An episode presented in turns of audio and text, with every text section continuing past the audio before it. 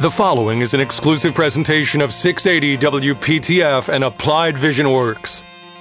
This is the Building a Leadership Culture podcast, hosted by President of Applied Vision Works, Don Hadley. Hey, this is Don Hadley. We're here doing another podcast for building a leadership culture. I have somebody I've known for a number of years who I find very interesting. Her name is Leanne Garms and she is CEO of Raleigh Neurology. And as I think about her and the interactions I've had, she's somebody very focused on getting results, but she also does it. I was going to use the word care, but it's really, I'd use the more the word love. Servant leadership with love and results. And so I found her very effective at doing it because she's great at looking at the audience, seeing what they need and really serving them in the way that they need to be served. So, the reason I got into that is she's going to share with us some interesting things about leadership. She's also interesting because she uh, brings very specific ideas and some unique spins. So, Leanne, I know we've talked a bit before you're coming on the podcast. What are your just thoughts at the moment? What's running through your head? Well, the first thing that came to mind is thank you, by the way, for having me on You're the welcome. podcast. So I am humbled and uh, really appreciative of the opportunity. You know, the first thing that jumped into my mind when you were talking about the type of leader that you perceive that I am, and by the way, he's spot on uh, with the servant leadership, is the concept of love. And very early on into coming into a leadership role, I was fortunate enough to uh, work with an executive coach. And one of the first things that he said to me was, People come at things from only two different angles Huh, interesting. love or fear. Okay. And that's it. And Wow. There's no in between. And at the time, I did not appreciate the value, you know, of, of what he was trying to convey. And to Wh- me, why do you think that was, though? What What was in the way of you seeing the value of? Well, because you don't think of love when you think of professional Yeah. business, right? And I mean, when you're coming into it, and especially as a new leader, and in my position in a public company where it's, you know, very, if you will, stuffy. And how old were you at the time? So I was 30 ish. 30, okay. Yeah, at the time. And so for me, it was just such a foreign concept to take something that to me was personal and equate it to the business world. You know, I'm about to go pitch a sales proposal, right? Or I'm about to go try to engage and get a group of people to listen and follow. Now, what does love have to do? and do I'm with this? thinking they have to love me, and I have to get from a position of love, or you know, I'm about to go in and talk to an extremely angry client you know, or in my case today, an ex- extremely upset customer, you know, because we didn't meet their needs in some way, shape, or form. And, you know, realizing that, hey, I'm making the choice to either come at this from a position of love, I'm going to be empathetic, I'm going to be understanding, regardless of if you're coming at me from fear, which Yes. often manifests in anger Mm-hmm. and you know talking at people and saying things about you when it's not really even about me. Yeah. Right? It's about the fact that you're afraid. You're in a situation where you're either not, you know, getting what you want or need, and you you don't know how to react. So early on, when you were confronted with this, when did it finally click where you got the love versus fear thing and, and where it started to feel natural and, and, and strongly attracted you to that concept or principle? I will tell you, I probably shelved the principle entirely for years. You know, Wow. it was one of those. I'm I'm a big proponent of constantly learn, be curious, be okay with picking the nuggets, what resonates to you, and if something doesn't resonate to you, either throw it out or put it on the shelf. But don't lose all of the value because you don't believe or can relate to a big chunk of it. And that was just something I couldn't relate to. And I think it was, you know, probably 10 years later Okay, wow. before you know i was really able to just in the back of my mind and i can't tell you i even know why Okay. but somehow make that click between hey in these interactions i am truly doing it and probably it wasn't love it was empathy Okay, at the time empathy, okay. right and and and really kind of equating that and saying wow that makes sense because typically when i'm trying to do that i am often trying to counter fear Yes. right? Yes. And what comes out there. So I think it was, you know, a matter of possibly it was just one of those things in the back of my mind, almost like a virus, right? Mm-hmm. Yeah. in your body and it's going to come out. And slowly, you know, I started thinking about it more and more. I'd love to tell you I've mastered sharing that with others as a leader, you know, and really getting well, the as concept an outsider, across. though, I noticed every time you greet somebody, you greet them with a big smile. You engage them, you go directly to them. I've noticed you use their name. You hug. I'm a big hugger. Yes, you- which in today's culture, sometimes I forget to ask. So yes, ask Well, people. yeah, that can be a little tricky. Yes, I'm a hugger. So So, so what are some other specific behaviors? You know, the concept of love versus fear is important, but what are some other behaviors that's part of that love thing so people can truly feel you doing that? So, you know, taking it in potentially a less intrusive concept too is you want to be happy. Whatever happy, you know, means to you, especially when you're engaging. So, you know, I'm in a service industry, right? The medical industry, and a lot of us are. And, you know, that's one of the things that you need to have in my mind when you're interacting with somebody. And sometimes, you know, and this can come across then countering you know something i'd love to talk about later which is being authentic sometimes you you have to put on almost a mask of happiness even when Okay. there are things right i mean you can be having a Now, bad is day that not authentic? Is that disingenuous? I- you know i don't think so and here's the reason why is because i do not feel like you are doing that in an effort to mislead Okay. someone else. I feel like when you're not authentic and you are doing things that are counter to your belief systems and potentially taking somebody in, you know, the wrong direction or frankly trying to not be honest and truthful with them. In this case, I think it's, hey, I care about you enough, I care about my role enough in this world that I'm willing to leave my baggage Okay. right in my office if you will and not bring it into my conversation with you right i can still be mad about something right i can still be exhausted which is often the case right Uh-huh. but you know when i get that opportunity to interact with people that doesn't necessarily have to be what i convey and who i am in that moment and i can still be all of those things too Earlier today, you made the comment to be something about being your best self. Mm-hmm. And you remember making that comment to me? I worked on the program for a little while, Your Best Year Yet. you Yeah, know, yeah. And, and how to do that. So that's Uh-huh. probably where that, you know, came from. And I was also raised. I mean, I'm in that generation. And, and again, I come from a long line of people who have been in the service industry where that is what you were told, Yeah, right? Is yeah. always be on, always be your best, right? So that you can best serve. And whether that's make the most sales, make the most people happy, whatever that you know is Mm-hmm. from that perspective. So that's probably you know where that came from. And I think it's very intriguing looping back though. It is a fine line and there's no black and white. It's gray to me with authenticity versus transparency versus you know what I like to say is walking sideways, trying to be something you're not. Yeah. Right. And I, I think there are shades of gray. Yes. I don't think there's absolute right or wrong. I don't think you're authentic or you're not. I think there are varying shades of gray. Part of one reason I brought up that best self when you said it, part of what clicked into me is that a lot of times, to me, being authentic, I can choose my own experience. I can choose in this podcast, it's going to be one of the best podcasts ever, or I can choose, eh, I'm just going to go get it done. Or if I'm having a bad day, I might choose, oh, it's a bad day. I just, eh. And so instead, if I choose, if I smile, like I was doing in the parking lot, by the way, in my mm-hmm. car before I came in. So doing all these things helps me get my attitude and my belief, even if let's say I'm unhappy, it walks it back over to where I got a shot at being my best, bringing out the best in others. So I think part of the authenticity is even if we feel bad, whether or not we share it with others, is doing things to bring ourselves to a better place. Mm-hmm.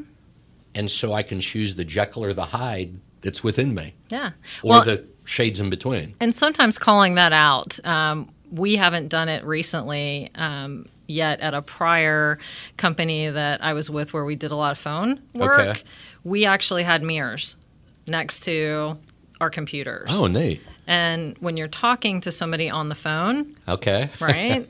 it is amazing how your tenor will change if you're looking in the mirror Okay. at your facial expressions. Okay. Right? And you you can really stop yourself, right? And you can feel yourself, especially if it's a heated conversation or you're anxious or what have you, you can see. And sometimes just looking at yourself, assuming you're not going to beat yourself up, right? I can't stand the way I look. I mean, there's there's a whole lot of So it sounds like there's a little bit of coaching that goes issues into with that those. approach. But I love the mirror approach, and I mean, oftentimes before I will go out, um, you know, in the morning, I will open up my drawer and just be like, okay, you got this. You know, turn it on, and sometimes that Yeah. also means going back to and put the baggage down, right? Go out in this world because that's what your team members need today Yeah. right? They don't need everything that you have going on here because they probably have their own. Yeah. And and so that opportunity just to pulse check. Yes. And, and to your point, even if I'm in you know a, a bad mood, something like putting a smile on my face, Mm-hmm. right, or something. That's why I carry smiles around. You know, the, those little objects. Oh, that you gave me one. It's on my counter at home. Yeah, I love that. Yeah. I love their seeds of happiness, and you know, if, I- if somebody's having a bad day, if somebody's having a good day, I'll give them out for a million reasons. But it's just an opportunity to allow somebody right to change the perspective. And it's also a neat trick. I mean i learned pretty early on that really successful leaders often have some type of unique style trick you know mantra that they say that you know okay here here he Uh-huh. is or here she is. And early on in my career i would mimic which is you know a great form of flattery and learning of Yes. other leaders. What i found is it doesn't work really well into perpetuity though right if you're a leader you have to find your thing right? And although it might change years from now, my thing and my thing for years have been those smiles, right? they make me happy, they make other people happy, Uh-huh. and people immediately attribute them to my style. yes. Right. And, and so it's something that I've used, and it doesn't necessarily have to be a thing, Mm-hmm. right? It can be a mannerism, it can be a saying. You know, often people will look at me and they'll be like, teamwork makes the dream work, Leanne, because that's another thing I go to because I'm Uh-huh. like, we, we cannot survive in this organization without relying on each other. But having something like that, if you can find it and it's not forced, Mm-hmm. right? And I often find that the best ones come naturally. Those smiles, I just happened upon them when I was at the Children's Hospital volunteering, and I grabbed a bunch because I was like, wow, I bet the nurses would love these. Oh, Nate. Right. And then it just kind of, you know, fast forward, and now I've probably bought the guy a beach house with the smiles. But, you know, it, it was very natural. And I think uh-huh. probably with people's, you know, style or their buzzword or what catches, it, it probably is far less planned, mm-hmm. right? And, and becomes just something natural that connects with people and, and kind of grows from there. So one word that's jumping out at me as we're talking is also that of boundaries. Um, you know, if we leave our baggage at home, we've put a boundary up so we don't burden others with it. And it was interesting. I was with a team of people uh, yesterday, and one of the people was saying why they didn't get the results they were supposed to get, and it's because they got a problem at home, somebody's sick, da da da da da.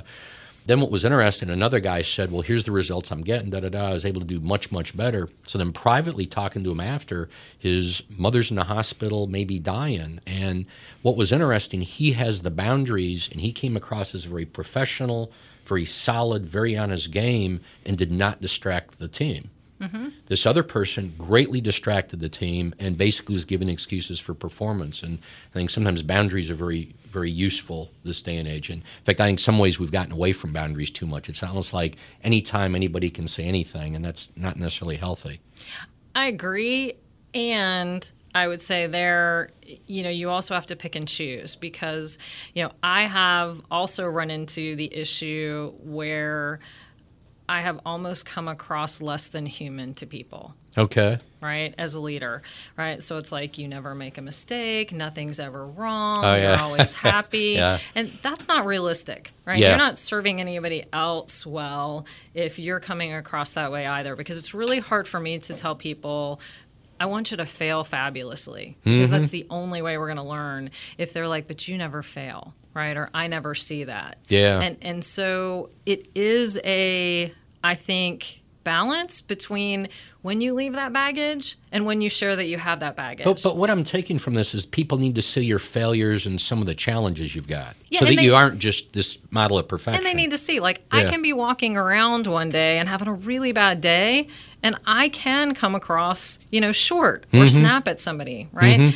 And the beautiful thing is when I can catch that and when I can either go back to them or in the next interaction say, Hey, I just wanted to let you know, Mm-hmm. you know, I was having a really bad day. Didn't sleep well. This is going on. That's going on.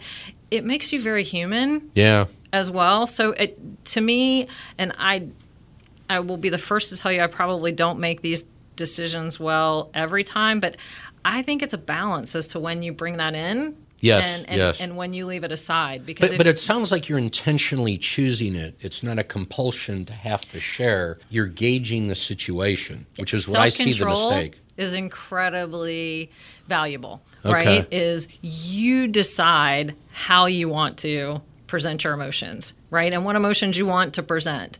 That is hugely important and I am a giant work in progress, right? Because we all have those moments where wow, it's really really good and then somebody pushes that wrong button and you have taken that left turn to negative town and you can't come back and blah, right?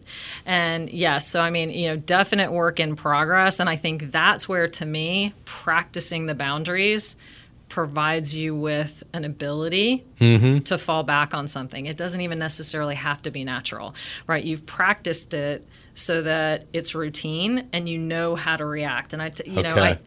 I like sharing that with people, and especially people. You know, I, I'm I'm a crazy mix of Italian and German and Irish, so there's a whole lot of craziness going on there, right? And we are an You're me. incredibly passionate, Uh huh. right? So you get mad really fast, you get happy really fast. You know, people always. I was like, my mother could be throwing plates and breaking them and screaming at you, and then giving you a hug five minutes later. Yeah, yeah. Just the way it works. Not super effective, right? In the work environment. Yeah, however. probably not.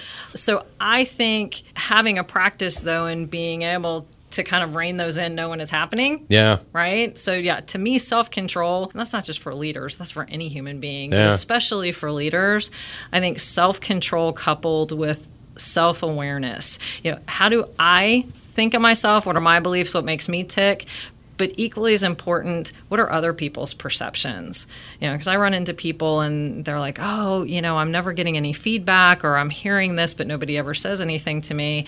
And, you know, I'm like, it's because you're scary. You're not approachable. I know you don't feel that way. You and I can sit down, mm-hmm. but how many people walk in your office and just say hi, right? It's not because you're not a nice person, right? It's because they feel like mm-hmm. you're not approachable. And not approachable means scary.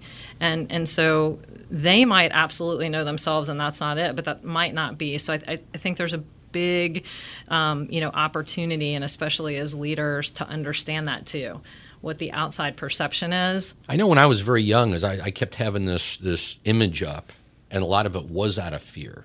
And as I learned that it was because of fear, I learned to be able to present more my real self, which was less perfect. And it was interesting. A couple days ago, I was in a meeting with a good friend and client, and uh, unfortunately, they've got a situation in the family where somebody may is considering suicide. And I think one of the reasons that we've kind of figured out this is occurring is not that this was the goal, but they see this guy is so successful and perfect, their life has to be like it. So along the way on the journey, this guy hasn't really shared some of the challenges, and maybe if he would have, this high model or standard wouldn't be in place. And so, you know, as, as we're working through this with him, it's a situation that is incredibly serious, but these principles you're talking about have tremendous impact for good or bad based on how you're using them or not using them. Mm-hmm. yeah and i would say any of the things that we're talking about Yeah. Can have positive implications or negative mm-hmm. right and unintended consequences to boot Yeah. you know from that perspective A knife can be used for surgery. A knife can be used for hurting somebody. It can, right? And I mean, you know, self control to the point that we were talking about earlier, you can have such an enormous amount of self control that you're actually not appropriately dealing with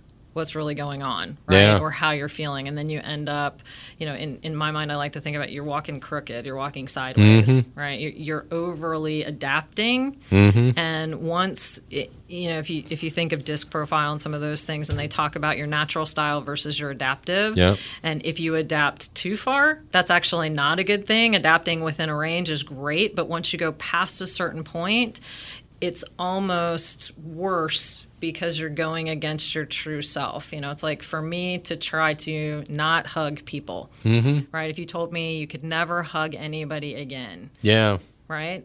that would have a pretty significant impact on right my style and how I interact. Mm-hmm. Yeah, yeah. And I might say, wow, I might not be in the right place. Yeah. Right. If yeah. that's not appropriate. Now, y- you might need to ask Leanne. You know, you, you might want to put some boundaries on it.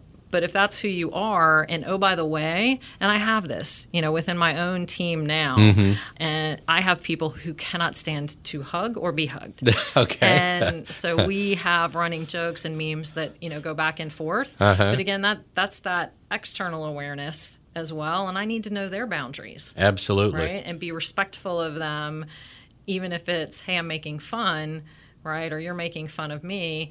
We're respectful of where each other are coming from, though. I find sometimes, though, when I talk to people about boundaries, they don't know their boundaries. They might not have enough experience, or they're afraid to say the boundaries, or whatever. And so I think as leaders, that's part of if we can take our journey of self awareness, self control, learn not just tools that work for us, but a broad variety of tools that might help others. Part of what I've come to believe is we have to help other people become more self aware so then they can self prescribe, if you will, this boundary versus that one. Yeah, Otherwise, they get pushed by everything all over the place. And at the end of the day, anything that we're talking about in leadership from my perspective, there's not a single aspect of it that doesn't equate to every single human being that they Mm-hmm. can utilize to be a better human being. Yeah. Right? I mean, whether it's self awareness, whether it's self control, whether it's being a servant leader helping, you know, one another, we, we put leadership, that label, mm-hmm. on these things, whereas to me, these are more life lessons, tips that you can take or not take, regardless, you know, of where you're at, what you want to do, whether you think you want to be a leader or not a leader. You're in a supervisory role, you're in an individual contributor role. Um, so, yeah, sometimes I think we, um, for maybe our own build up, you know, we're like, we're leaders and let's talk leadership and something very heady. And these are just really like how to be good people concepts, right? How to be good people. I like that. And That's if a you good. boil it down to, Yeah. yeah. I'm not, I'm not trying to. This isn't a Harvard business class, right? This Yeah. is, hey, you know, I grew up. This is a little class town. about This being is- human, maybe. Yeah, you know, this is. Some you mentioned earlier, uh, uh, doing things that are natural. And, and a little bit of the sense I maybe got from you is avoid things that are unnatural. Is that an accurate sense? I would say absolutely go outside your comfort zone. I mean, I'm a big proponent of life begins at your the end of your comfort zone, and you have to test your boundaries, and you have to be adaptable. Right? What, what's the most I just- unnatural thing you've ever done that's ended up producing really phenomenal results? What's a, an example?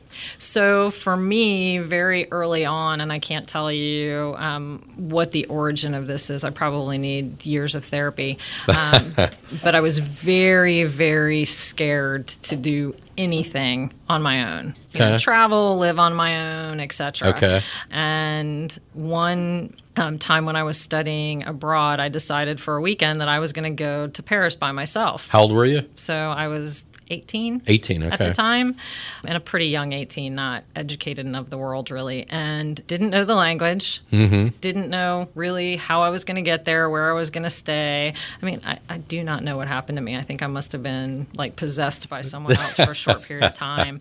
Uh, but, you know, I took the train, I got on the ferry at Dover, I went over, and Feeling a lot of fear as you're doing it? Oh, I thought I was going to die. I thought Okay. if you can die of fear, it is going to be me. Uh-huh. And you know, the first place that I found to stay, the woman grabbed all my money, and I literally had to grab it back. I mean, it was horrifying, right? Oh, gosh. Yeah. Ended up in this hostel though. I'm standing fast forward, you know, four hours later, and I'm just terrified. But I'm like, just do it, Leanne. And I'm Uh-huh. going around and I'm standing in a museum and I hear, Hey Leanne, how you doing?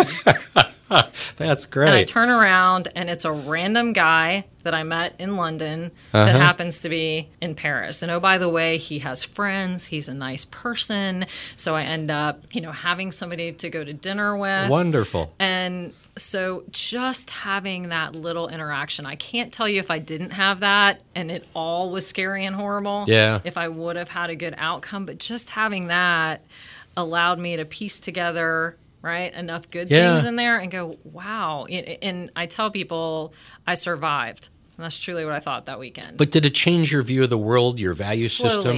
right Slowly, okay. it slowly From what to what?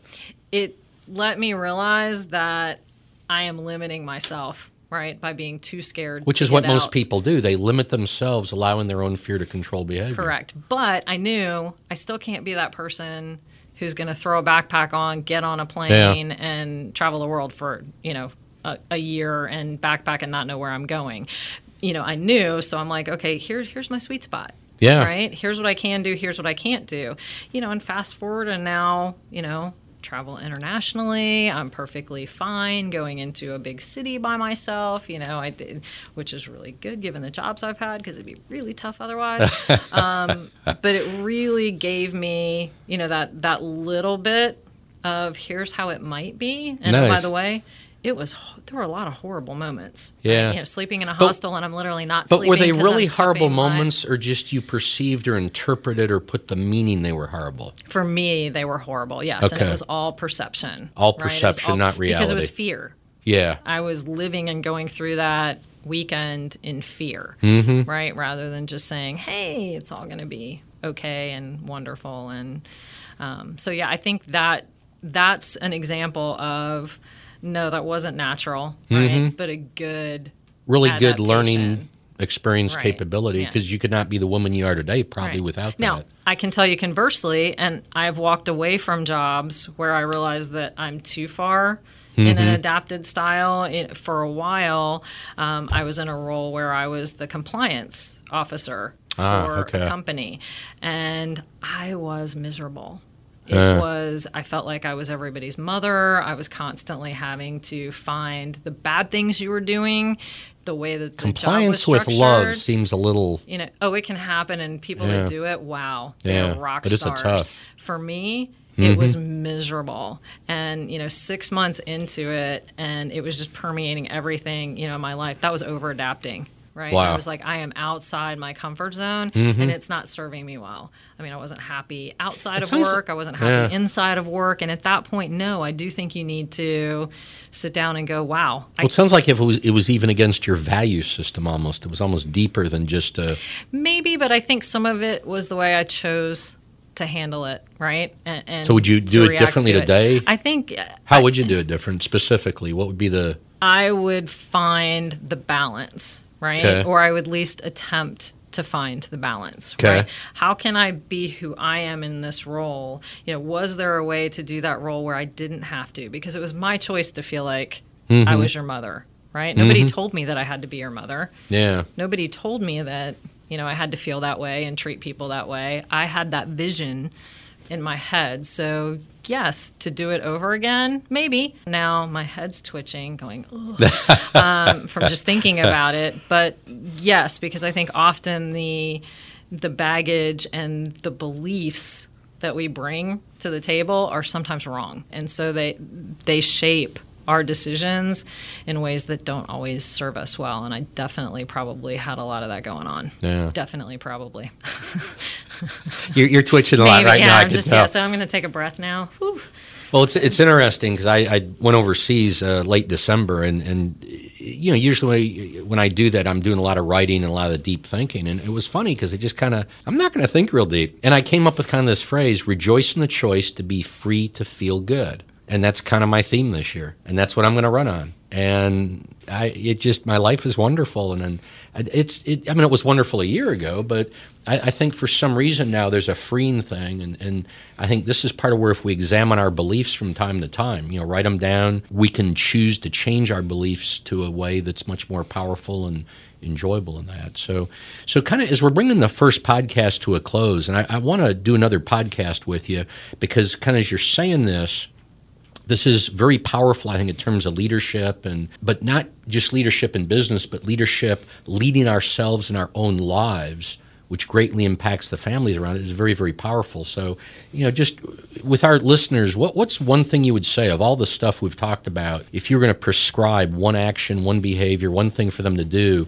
whether they're experienced or new at leadership or whether they're leaders or not although i think you and i kind of both believe everybody's a leader because we can all influence the outcome of, of things. What, what, what's one thing you might recommend to our listeners?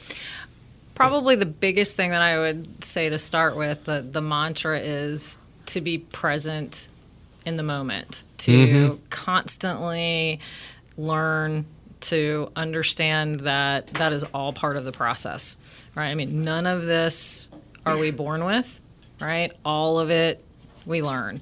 Um, so that that's one thing, and then one very tactical because I'm huge on tools. So whether it's a book or whether it's an assessment or what have you, one of the most powerful things that um, again, same executive coach did for us um, at one point was how to draw a picture, right? Okay. How to draw a picture of what does your life look like five years from now? Nice. Right.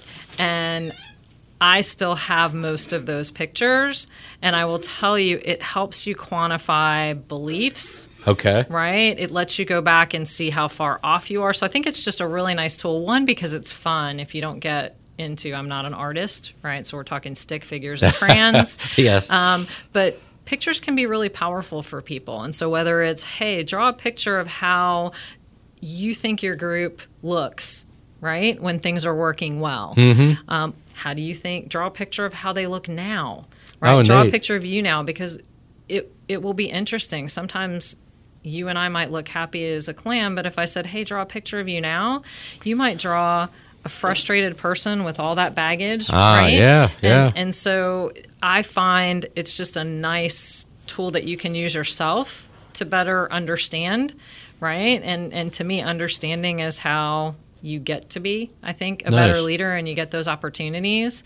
Um, so yeah, I highly encourage. I again thought he was crazy. He made me go sit on a beach for two hours a week um, with crayons, Yes. and for four weeks I did nothing. Um, but pictures can be super powerful. I, I am curious. Have you thanked him for what he did?